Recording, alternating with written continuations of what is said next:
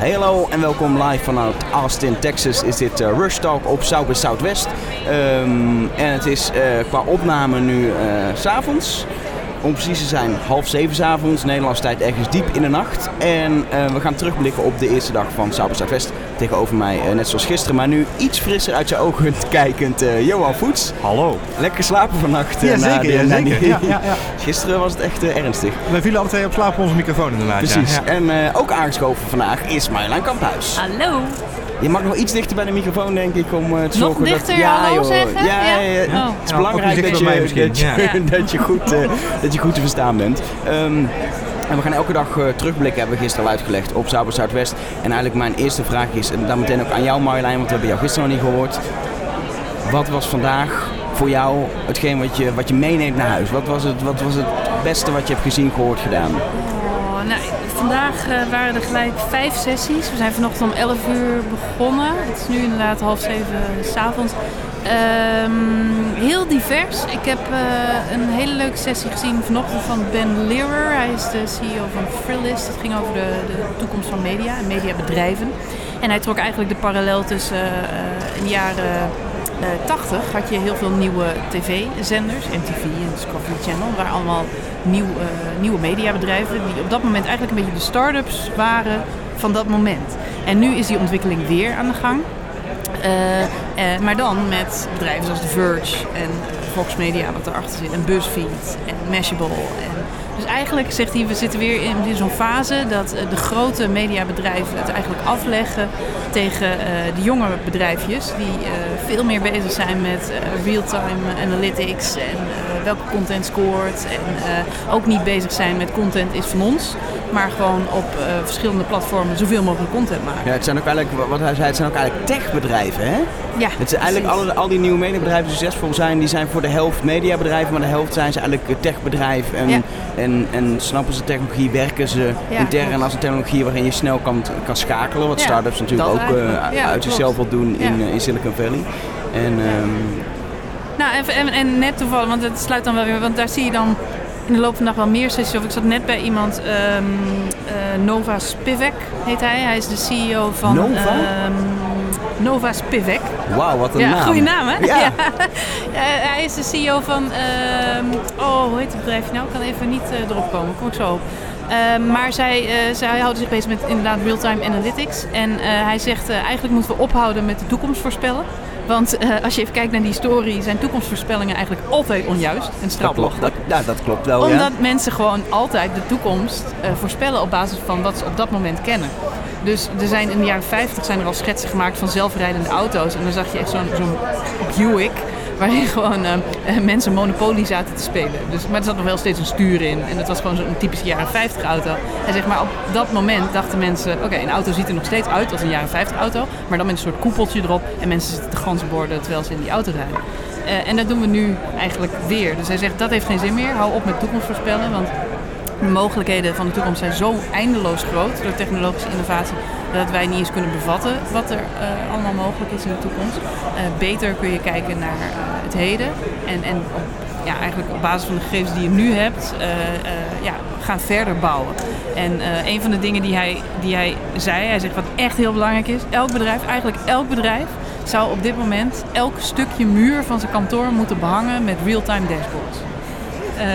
En niet allemaal voorbeelden zien van, van situation rooms, noemt hij dat dan, hè, ja, van de. NASA, wat je kent, waar allemaal van die schermen hangen. Hij zegt, als je, als je vandaag de dag een mediabedrijf bent, of eigenlijk elk bedrijf, uh, real-time data, real-time, je moet continu op de hoogte zijn wat er speelt, want elke kleine aanpassing in een metric is van invloed op je business. En uh, zorg dat je een situation room hebt. Dus dat vond ik ook wel een leuke sessie. Okay. En, en jij Johan, wat heb jij gezien, gehoord? Waar ben jij door geïnspireerd? Nee, ik heb vandaag een beetje de technische tracks gedaan. Dus met name inderdaad uh, de Internet of Things en uh, Big Data. En, oh, je hebt echt de nerd dingen gedaan. Ik ben een nerd dingetje gaan doen inderdaad. Ja. Dat hebben we een beetje samen 50-50 gedeeld geloof ik vandaag.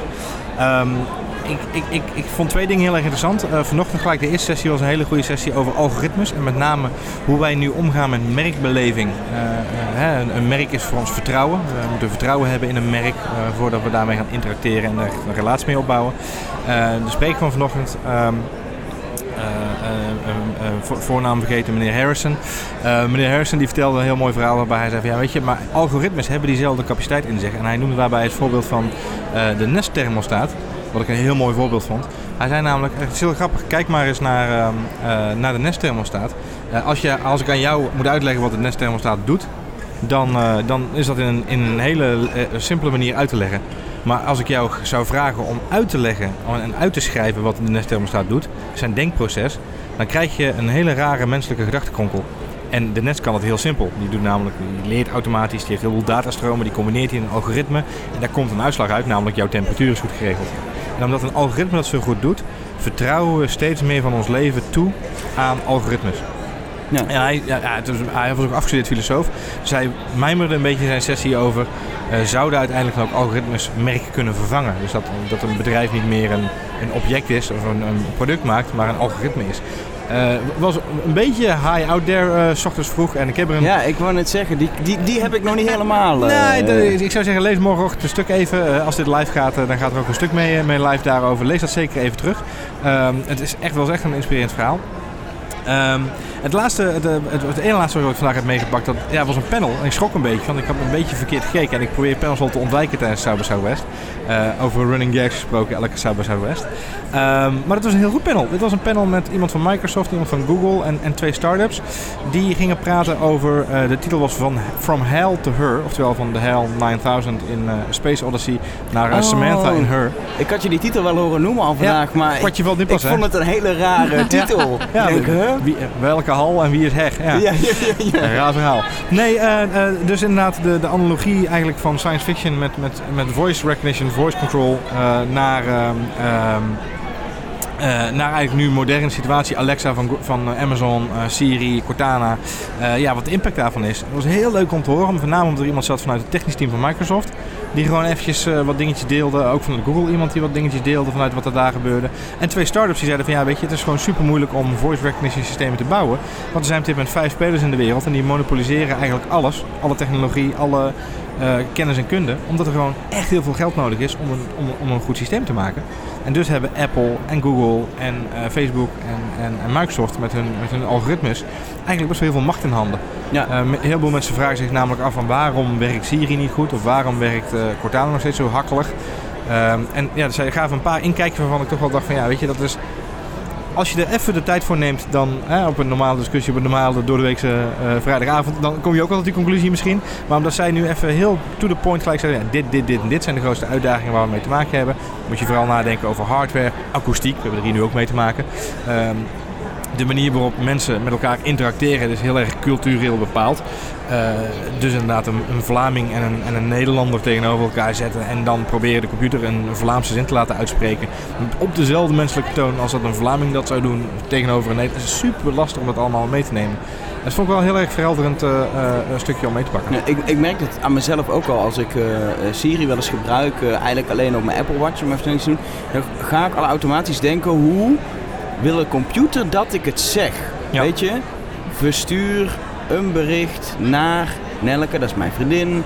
En dan de tekst. Want als ik zeg, stuur Nelleke dat ik later thuis kom. Wat voor mij een hele logische zin zou zijn om te zeggen. Dan snapt Siri niet dat het een bericht is, zeg maar. En Dat het de mededeling is dat ik later thuis kom. Ja. Ehm, en dat soort dingen is inderdaad eh, heel, eh, heel uitdagend. heel uitdagend inderdaad. En wat, zij, wat heel erg grappig was om, te, om, om ook te horen van hen terug te horen, is inderdaad, ehm, eh, we praten nu nog steeds, hij zei, eh, een van die start-ups zei ook van, joh, als je nu kijkt naar het ecosysteem wat er nu ligt, het zijn allemaal apparaten die eh, in een vooraf ingestelde situatie terechtkomen met een vooraf ingeprogrammeerde manier van reageren. Het is nog lang niet zoals Nee, Samantha en Her die gewoon eh, intuïtief aanvoelt waar ze is op basis van de data die ze krijgt en kan vertellen tegen eh eh Joaquin Phoenix, eh, we zijn nu dit, de trein is dat, en et cetera. Die, die, die spreekt af aan. Hij zegt, ja, kijk naar Alexa van Amazon. Super succesvol. Waarom? Hij staat altijd in een kamer. Dat geef je van tevoren aan bij de installatie. Je geeft aan welke Amazon-account er gekoppeld is.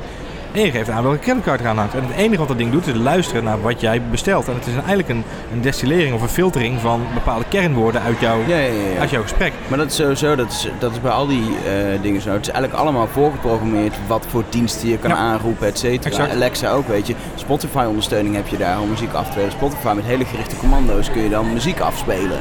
Om een, om, een, om een concreet voorbeeld te noemen. Eh, Siri met, met HomeKit tegenwoordig, ik kan daar bijvoorbeeld mijn lampen mee bedienen. Maar is heel erg afgebakend welke, welke mogelijkheden biedt mijn verlichting. Dat is ingeprogrammeerd, wat voor woorden horen daarbij. eh, op welke manieren kan een mens dat inderdaad allemaal uitdrukken. Ehm, en op die manier werkt dat, eh, werkt dat systeem. Waarschijnlijk als ik heel vaak op een rare manier naar mijn eh, lichten verwijs, dat op een gegeven moment, omdat als meer mensen dat doen, leren die systemen, hé, hey, als iemand dat zegt, bedoelt hij ook de verlichting. En dan worden die systemen weer aangepast. Maar het is allemaal, het is eigenlijk heel beperkt, omdat het zo ongelooflijk complex is. Wat trouwens wel leuk is, want dit is dan ook weer een vorm van artificial intelligence. ehm, is dat ik vanmiddag ook in een hele leuke sessie zat. Die ging over eh, messenger apps en dan over eh, bordjes. En eh, er zat iemand in het eh, panel. Berend. Niet, niet, niet nee, Berend, niet nee. berenbordjes, bordjes. Nee, bots. Eh, er zat iemand van Kip in de, in de sessie en die zei van ik ga een Hey, hele... Keep. De Keep. Keep. Van Keep. Is het meest veelzijdige Keep stukje is een, is een soort WhatsApp, hè? Dat, ja. Nee, nee, nee, nee, nee, Nee? Nee, dat is leuk om te weten. Oké. Keep is een bureau wat zich richt op mobiele advertenties. Zij maken mobile advertisements. Alleen ze doen dat integraal. Dus een soort API waarbij jij kunt zeggen ik wil eh, eh, een, een advertorial in mijn game hebben of in mijn app. En zij passen dan de experience zo aan Ja. dat het exact aansluit. Dat het lijkt alsof, eh, stel een, een Footsie, bij Footsie, je unlockt een badge. Ja. Dan ziet het er perfect uit als een badge. Is dat erbij powered by American Express. Ze halen echt een laag eruit. Want die, die man die van Kip zei ook van ik, ik, ik ga een harde uitspraak doen. Apps, dat gaat helemaal verdwijnen. Want eh, eh, wie vindt het leuk om überhaupt apps te downloaden, te installeren en te updaten? Niemand vindt dat leuk. Eigenlijk is het van de zotte dat je wil een taxi bestellen, moet je een aparte app vullen. Je moet een reis boeken, je wil een internetbestelling doen. Voor alles moet je nu een aparte app hebben. Ja, ik, zegt, ik, mij ik herken dat echt Ja. ook zo'n Sauber Zuidwest dat ik dan heen ga. Oké, Oh ja, ik heb app. de Sauber Zuidwest app nodig. Ik gebruik dan een Karma, zo'n hotspotje voor, eh, voor wifi. Daar, heeft een, daar hoort een app bij. Dan moet je echt gaan nadenken welke app moet ik al thuis eigenlijk installeren. En helemaal op mijn homescreen zet ik ze nou klaar. En mijn smart home dingen gaan eraf, want ik ga niet meer licht aandoen als ik hier ben. Dus dan ga je je homescreen verbouwen om op vakantie Ja, ja, ja. hetzelfde. Dan ga je je Ja, inrichten om, om, op... makkelijk te ma- eh, om makkelijk die oh, apps bij de hand te hebben. Ja. Hij zegt dat, dat dat is zo ouderwets gedacht. En eh, ja, messenger apps, denkt hij, gaan eigenlijk, die moet je eigenlijk zien als een nieuwe browser. Ja. En eh, steeds meer is mogelijk in messenger apps. De, deze sessie ging specifiek over marketingmogelijkheden. En er waren een paar cases van eh, eh, bijvoorbeeld Unilever. Die hadden custom emojis in een app gelanceerd. En dat had ze heel veel uh, merken Twitter denk ik, of niet? Eh, of was Nee, het, een, was het was een, echt een Eh, messenger app? Toetsenbord ook echt. Ja. Oké. Echt een, eh, een toetsenbord. Het ging over vrouwen met krullend haar. Ze hadden emojis met krullend haar. Want die Voor bestaan niet. Andrelon, eh, zeg maar. Nou, voor een van, ik weet niet Ja, welke ja, ja. shampoo het was, maar voor een van hun shampoos. de Unilever collectie. Ja. Ehm, dus, dus het was een leuke casevoorbeeld van hoe je marketing en messenger apps. Maar die gast van Keep zei van ja, het gaat nog veel verder dan dit. Je moet het echt voor je zien als eh, in de toekomst wil jij een vakantie boeken. Dan zeg je in WhatsApp gewoon, hé, hey, ik wil naar Italië. En dan komt er een, een bordje die deel, deels artificial intelligence is, deels eh, mensen, gewoon Ja. mechanical Turk-achtige constructies die jou gaan helpen, klantenservice. Hé, hey, ik heb een reis voor je gevonden, dan en dan, daar kun je heen. En dat, hij zegt dat gaat zich Ja. allemaal Ja, dat is, ook, dat is ook, en dat is voor heel veel bedrijven denk ik interessant, maar wat Facebook nu doet met, met M in Amerika, daar hebben Ja. ze een kleine groep test dat. Dat is de basis, dingen die je vraagt worden gewoon door, Ja. de, door de artificial intelligence, eh, krijg je de reactie. Als jij het weer vraagt, dan nou, kan je het opvragen. Maar als je een pizza wil bestellen, dan op dit moment, uiteindelijk kun je dat natuurlijk ook wel automatiseren, dan gaat, gaat een mens ergens in India of zo, die zit lekker rustig te wachten tot iemand een pizza wil bestellen, gaat hij er gewoon dat regelen. Ja. De Nou, betaling kan weer via, Ja. de, via die chat natuurlijk tegenwoordig ook dan langzaamaan geregeld worden. Maar Ah. gewoon de, de complexe dingen waar nog menselijk handelen voor nodig is, doet dan een mens. En eh, voor zoveel bedrijven is dat denk ik interessant. Juist bedrijven die ook in de dienstverlening zitten. Eh, een bank. Waar je soms toch ook gewoon een vraag hebt. Of verzekeringen waar je gewoon contact wil met een mens. Kun je een deel automatiseren. Ook in schademeldingen, dat soort dingen. Maar eh, komt op een gegeven moment dat moment dat je... Dat ja, er komt een moment dat die mens niet meer nodig is. Want wat jij nu eigenlijk omschrijft is eh, voor, voor de eh, semi-oudgediende slash senioren onder ons, eh, Mechanical Turk van, van Amazon Ja. natuurlijk nog, back in the days, was in principe dat. Hè, je gooide een taak over de lijn en het werd uitgevoerd en je kreeg daar een bidding op terug. En dat, is, dat wat je nu omschrijft lijkt daar natuurlijk heel sterk op. Eh, ik vermoed hier overigens een 1 2 want in die sessie waar jij zat met die jongen van, van Keep, zat ik eh, bij de sessie van de CEO van Keep, Ryan Wong. Eh, zoals hij zichzelf omschreef, een 12-jarig Aziatisch jongetje op het podium. Eh, een wonderkind, 24 jaar en uh, afgestudeerd aan de universiteit op 38, et cetera. slim mannetje. maar hij vertelde dus de anekdote, en daar komt denk ik ook een stuk vandaan in jouw presentatie, Marjolein. hij vertelde het verhaal dat hij recent in China was voor een paar zakelijke trips daar. en hij moest daar een vlucht boeken, een binnenlands vlucht boeken, via WeChat. En dat gebeurde gewoon met een chatbericht. Ik wil graag een vlucht van Beijing naar een uh, ander plaatje daar. Um, zo laat en zo laat. Mijn naam is dat en dat. Dit is mijn paspoortnummer. En hij kreeg vervolgens gewoon de prijs terug. Ben je akkoord? Ja. De vlucht was geboekt. Ik kreeg een pdf doorgestuurd met zijn ticket. En that's it. En dat was, daar zat geen mens meer tussen. Dat was helemaal geautomatiseerd. En dat opent natuurlijk wel weer hele interessante deuren. Als we weer even terugpakken naar algoritmes en naar, uh, naar interactie. Ja, voor natuurlijk andere bedrijven. Nou, eh, KLM kan, dit, uh, kan, kan die hele Twitter, nee, Facebook nee. automatiseren. WhatsApp kan dit volledig helemaal automatiseren. Dit kan het gaan aanbieden als service provider voor vliegtuigmaatschappijen. Ja, precies. Maar dan, dan ja, maar dan, je ziet nog een stap verder denken inderdaad. En natuurlijk is het logisch als, als een... Dan moet je je voorstellen dat er een, een, een nieuwe service layer komt bovenop WhatsApp of bovenop Messenger of bovenop... En dat is natuurlijk waar Facebook ook ja, dat al is lang mee bezig was. Want iedereen vraagt zich af. Ja, iedereen overigens werd wel gezegd, want, want mensen zeiden ook van... Uh, wat ook heel erg hiermee te maken heeft, is dat heel veel mensen van een, af een bepaalde leeftijd e-mailbeu zijn. En dat betekent niet dat e-mail helemaal weggaat, maar um, maar dat, uh, voor, hè, sommige mensen hebben daar nog steeds de voorkeur voor. Maar er zijn ook heel veel mensen, bijvoorbeeld als je een webshopbestelling doet, dan word je er eigenlijk helemaal beu van dat je dan zo'n e-mail krijgt van je bestelling is ontvangen, je bestelling is uh, in het systeem ingeladen, hij is verzonden. En uh, jonge mensen die zeggen ik heb veel liever een Facebook Messenger bericht ja. dat ik geaccepteerd, want dat heeft een, een meer vluchtigheid dan e-mail. E-mail is weer spam en klutter en een, en een en een messengerbericht is meer een notification. Het, het moet bijna onderdeel zijn van, eigenlijk van een soort ecosysteem. En dat kan inderdaad een chat-app zijn. Maar je ziet Google dat al een beetje doen met webwinkels. Dat het gewoon in die Google-app zie je gewoon de status van jouw verzending. En de voorgestatus. Zodra, de, zodra die verzonden is, wil meer weten dat je hem ooit hebt besteld. Maar ze werd benadrukt dat het heel erg generatiegebonden is. En dat het niet ervoor gaat zorgen dat e-mail helemaal weggaat. Of dat, maar dat het per generatie waarschijnlijk heel verschillend gaat worden. Want wat dus ook gezegd werd over die messenger-apps, is dat op dit moment zijn WhatsApp en nog drie andere grote messenger-apps de populairste sociale netwerken, als je ze zo uh, mag noemen. Uh, en dat heeft ermee te maken dat echt de tieners van nu, met name hier in Amerika is de consensus, lopen weg van Facebook en Instagram. Omdat Facebook en Instagram te openbaar zijn, te publiek. Ja. cyberpest is steeds meer een probleem aan het worden. Jongeren vinden het niet meer leuk om eigenlijk met hun ja, hele hebben hun houden op social media naar heel veel mensen te zenden. Dat is ook wel Zeker niet als je oom en tante er ook op zitten. Nee, precies. Dat is te groot voor ze geworden. Leraar, en, ja, uh, en, en, en, en chat-apps zijn natuurlijk gewoon privé. Kleine groepjes, kleine vriendengroepjes. Dus het is ook een interessante ontwikkeling dat we weer terug aan het gaan zijn naar, naar klein contact. Tenminste in elk geval onder de jongeren. zeker. zeker. We, we, moeten even naar Elger. Want Elger heeft vandaag, dames en heren, in de langste rij ter wereld gestaan. Ja, maar echt. En niet eens voor eh, Obama. Um, en niet eens voor Obama. Je moet je, moet je voorstellen, het convention center van Zuid-West, waar, waar een soort centrale hub eh, is, waar wij zitten. kijken. Um, waar wij centraal zitten. Um, dat is 4 bij 4 blokken, 3 bij 3 blokken. Ja. Ik denk Amerikaanse stedenblokken. Het is groot. Ik zat in een, uh, wilde naar een sessie van Google over de zelfrijdende auto. Daar stond een rij, dat ging één, één keer de lengte van het gebouw de hoek om. Daarna de verdieping de trap af, ging weer terug en nog een keer. Dus het was ja, in totaal 12 blokken lang. Hoe lang is een blok? het was, ik denk dat het serieus dat die 500 meter was of zo, die rij. Oh. Ik stond maar in je kwam wel binnen? Ik kwam wel binnen, want er konden 6000 mensen. In een kleine berekening leerden mij dat op een meter maximaal, als er twee naast elkaar staan, vier mensen staan. Toen had ik snel berekend dat ik er inderdaad wel in kon. Toch handig, hè, die, uh, die, die, die, technische Ja, dat is handig dat je het even, even uit kunt rekenen. Maar het was een rij, zeg maar. Um, maar dat was, dat, was het jouw van de dag? Ja. Was het de moeite waard? Ja, het is heel leuk om, uh, om een keer het verhaal helemaal te horen van de zelfrijdende auto. Je kent natuurlijk heel veel details. Uh, ze gingen bijvoorbeeld ook in op het ongeluk laatst gebeurd, die hm. bus. Met de beelden wat er precies is gebeurd. Die kregen we te zien bijvoorbeeld. Oh, wow. uh, maar sowieso heel veel beelden van rare situaties. Fietsers die rare dingen doen. Hoe crazy mensen zijn in het verkeer. Om ook een beetje de boodschap was onze techniek kan echt niet zo, niet zo, snel mogelijk moet hij de weg op, omdat wij, onze auto's zijn veiliger als er een fietser van de verkeerde kant de weghelft naar jou toe komt in het donker zonder licht, heb je nog kans dat je hem ziet en dat je uit kan wijken als mens.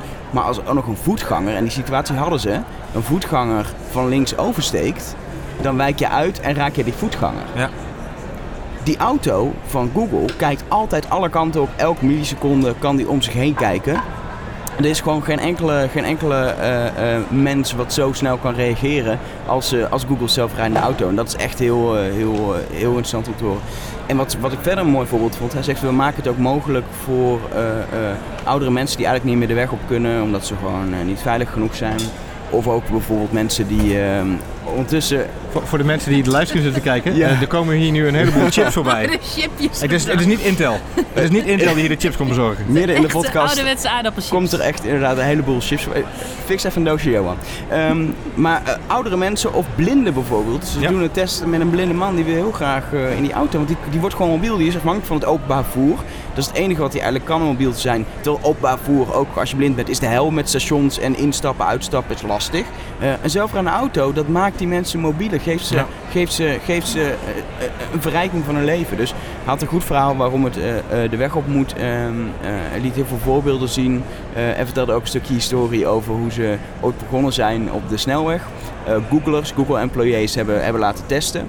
En gezegd hebben, het was echt nog in de beginfase, eh, 2012. Je mag erin rijden, maar blijf met je handen aan het sturen en let op de snelweg. Het was alleen op de snelweg. En er waren dus eh, mensen die na twee, drie dagen dachten, oh dat werkt wel goed. En die gingen op de achterbank iets onderuit de rugzak halen die daar lag. Terwijl ze met 120 over de snelweg knalden. Er was iemand, eh, want ze hebben die mensen gefilmd om te kijken hoe ze reageerden. Mensen die achterover gewoon hun stoel helemaal naar achter hebben gezet om gewoon een beetje zo relaxed te liggen terwijl ze aan het rijden waren. Dat soort dingen zijn ze gaan doen. En dat was voor Google wel het omslagpunt dat ze besloten, we gaan een zelfrijdende auto maken die in elke verkeerssituatie altijd 100% veilig is. En dat, eh, dat is wat ze we nu aan hebben het hier recent ook wel over gehad, hè? want we hebben natuurlijk Ja, recent die, we die hebben- podcast gedaan ja. over, over eh, zelfrijdende auto's. Maar het is natuurlijk wel, want eh, Elon Musk goed bevriend met, eh, met eh, de founders van Google, dus die, die zullen daar heus wel een keer een kop thee Ja. over hebben gedronken. Die is daar echt laaiend over als mensen dat doen. Hij heeft ook nu echt een beetje de, Ja. de frustratie dat hij eigenlijk die mensen die dat doen, die de, de, de auto zelfrijdende functie van Tesla gebruiken, om, om daar de Tesla gewoon van af te pakken. Ja. En, en wat ik, wat ik, ik vind het wel eng. Wat, wat heel interessant aan is, aan de ene kant zegt Google, letterlijk zei ze, we moeten die techniek waterdicht maken. Dat stuur moet uit die auto, dat is de enige manier waarop het werkt. Heel duidelijk verhaal waar ik denk, dat geloof ik ook, weet je. Die, als je op een gegeven moment kiest voor zelfrijdend, dan moet je het ook aan de algoritmes overlaten. En dan, ik geloof ook dat verkeer er uiteindelijk veiliger van wordt.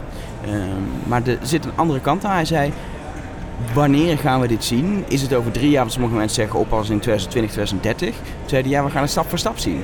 Ja.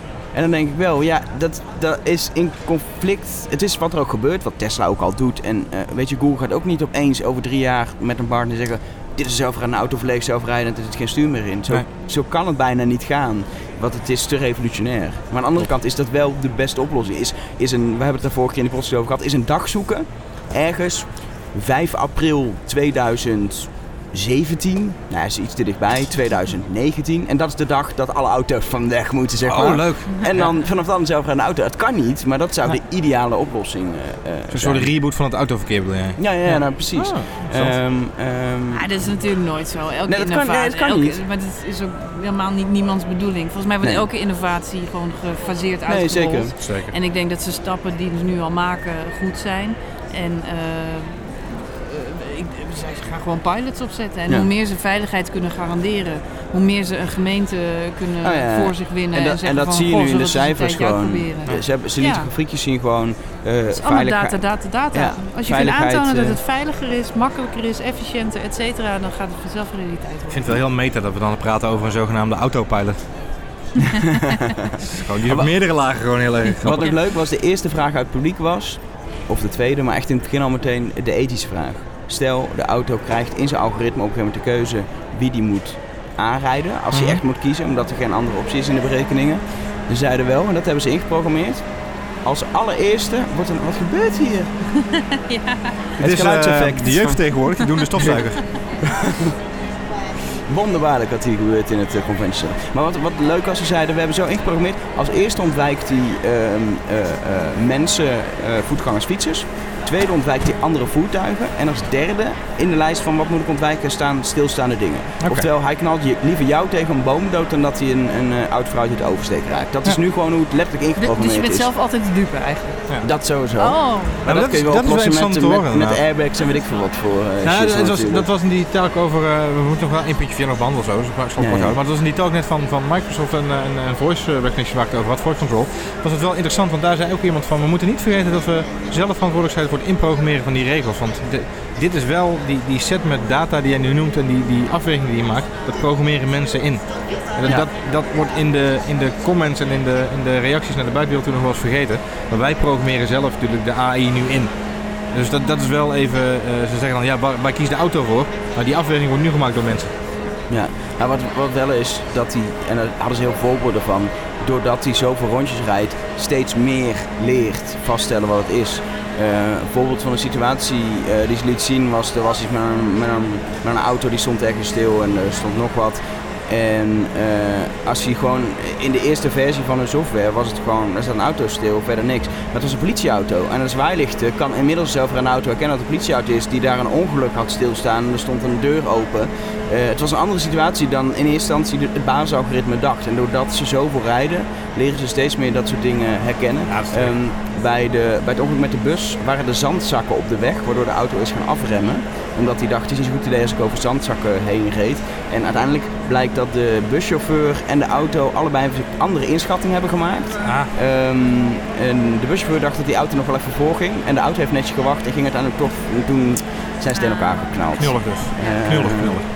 eh, la- laatste ding wat ik had, Ja. om af te sluiten, eh, om lekker luchtig af te sluiten. lekker Speciaal voor Johan, de mode. Ik ben bij een modesessie geweest. Heerlijk.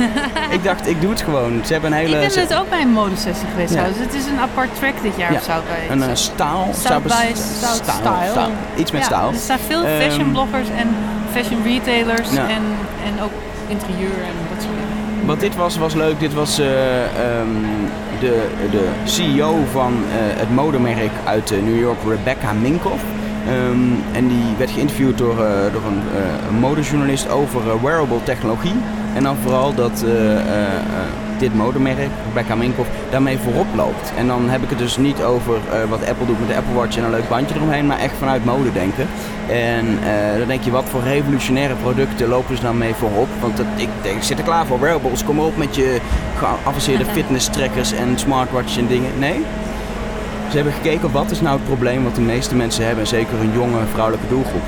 En het probleem is, je telefoon is leeg. Oftewel, Ja, ze hebben, en dat is heel klopt. grappig, een armband gemaakt en je herkent het niet. Het is gewoon een prachtige armband, 60 dollar. Het is een lightning cable voor je, voor je iPhone om die op te laden. Heb je altijd zo'n kabeltje bij je. Met 60 dollar is de prijs die die, die doelgroep wil betalen voor een armband. Tegelijk is het eh, eh, 2,5 keer zo duur als een lightning cable al is. En daar hebben ze een match.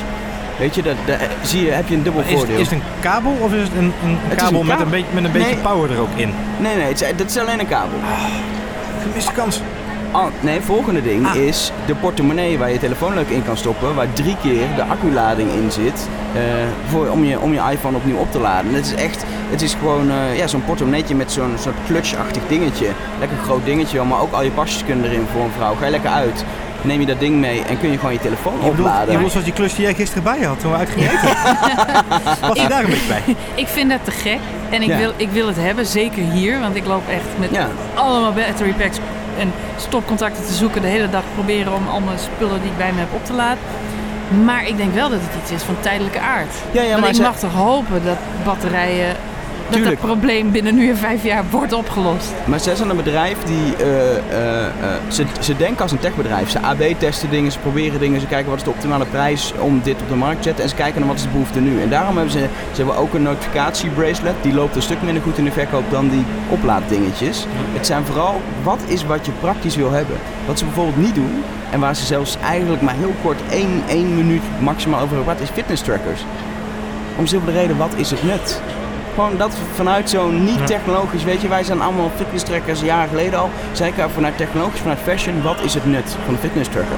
Wat kunnen we met die data? En zij zijn meer aan het nadenken over, oké, hoe kunnen we eh, straks in het Internet of Things eh, wearables maken die praten met je huis, dat je je voordeur open gaat of dat, dat als je bij je auto komt, dat die kan starten. Over dat soort dingen denken ze, nou, hoe kunnen we, kunnen we het leven van mensen vanuit de behoeften die ze hebben verrijken? En niet hoe kunnen we technologie in de markt zetten en die behoeften creëren? Ja. Ehm, en dat is wel leuk om te zien dat, dat fashion brands er zo op inspelen. Dat is het voorbeeld. Ehm, eh, en ja, ik was voor mij wel een eye-opener omdat ik, als het om wearables gaat, altijd bij die technologiebedrijven zit. En dan, dan, die kijken er toch wel met een heel andere blik naar. Ja. Ehm, en, en dit heeft denk ik voor juist de massa en voor de hele, het langzaam stap voor stap wearables in, in de markt krijgen, uiteindelijk veel meer impact, dit soort bedrijven, dit soort initiatieven. Om technologie gewoon iets seksies te maken, iets wat elke normale vrouw... Weet je, elke normale vrouw heeft een smartphone. Daar hoef je niet meer over na te denken. Maar als het gaat om, om, om nieuwere technologie zoals wearables, dat soort dingen, dan is het altijd voor van hele kleine groep. En zij Ja, maken maar het een voor de kwestie massa. van tijd. het kwestie van tijd. Nee, ik, zit, ja. ik zit gelijk te denken, wij waren twee jaar geleden op, eh, op de 6 in Las Vegas. Daar staan gewoon ook een aantal fabrikanten. Kijk, het voordeel van de wearable-markt is dat het een markt is die makkelijk te penetreren is. Want de Ja. hardware wordt steeds goedkoper, dus creatieve ideeën worden snel uitgerold. Netatmo had de Dune twee jaar geleden al. Eh, gewoon een, een, een gadget, een sieraad dat een wearable kan zijn. Dus dat is, weet je, het is gewoon een kwestie van tijd. En volgend jaar, eh, wij zeiden het al eerder vandaag tegen elkaar, elk jaar komt er een nuance bij in sommige discussies. En, en zeker in deze discussie, wearables als trackers helemaal verdwenen. Dus ze komen nu terug in andere stukken. En zo zie je langzaam maar zeker dat, dat die Maar ik adoptie weer wel, wordt. ben wel met LG eens dat de tendens dit jaar, heb ik bijna in alle sessies teruggehoord, is eh, echte waarde toevoegen. Ja. En niet meer dingen doen omdat het technologisch kan. Maar inderdaad, wat jij zegt, omdat, omdat het iets oplost. Ja. En ik vind het wel grappig, want ik heb vandaag wel weer veel sessies gezien met vrouwen. En eh, eh, de laatste sessie die ik net zag was ook een eh, vrouw van een eh, bedrijf die hebben style, nee, reward style. Heel simpel. Zij was fashionblogger en zij kende heel veel fashionbloggers. En eh, ze kwam tot de conclusie dat iedereen het superleuk vond om te doen, maar niemand eh, verdiende er geld mee. Ja. Dus ze zeggen, we kregen gratis kleren en gratis persreizen en dat was te gek, maar we, werden, we, konden er geen droog brood mee betalen.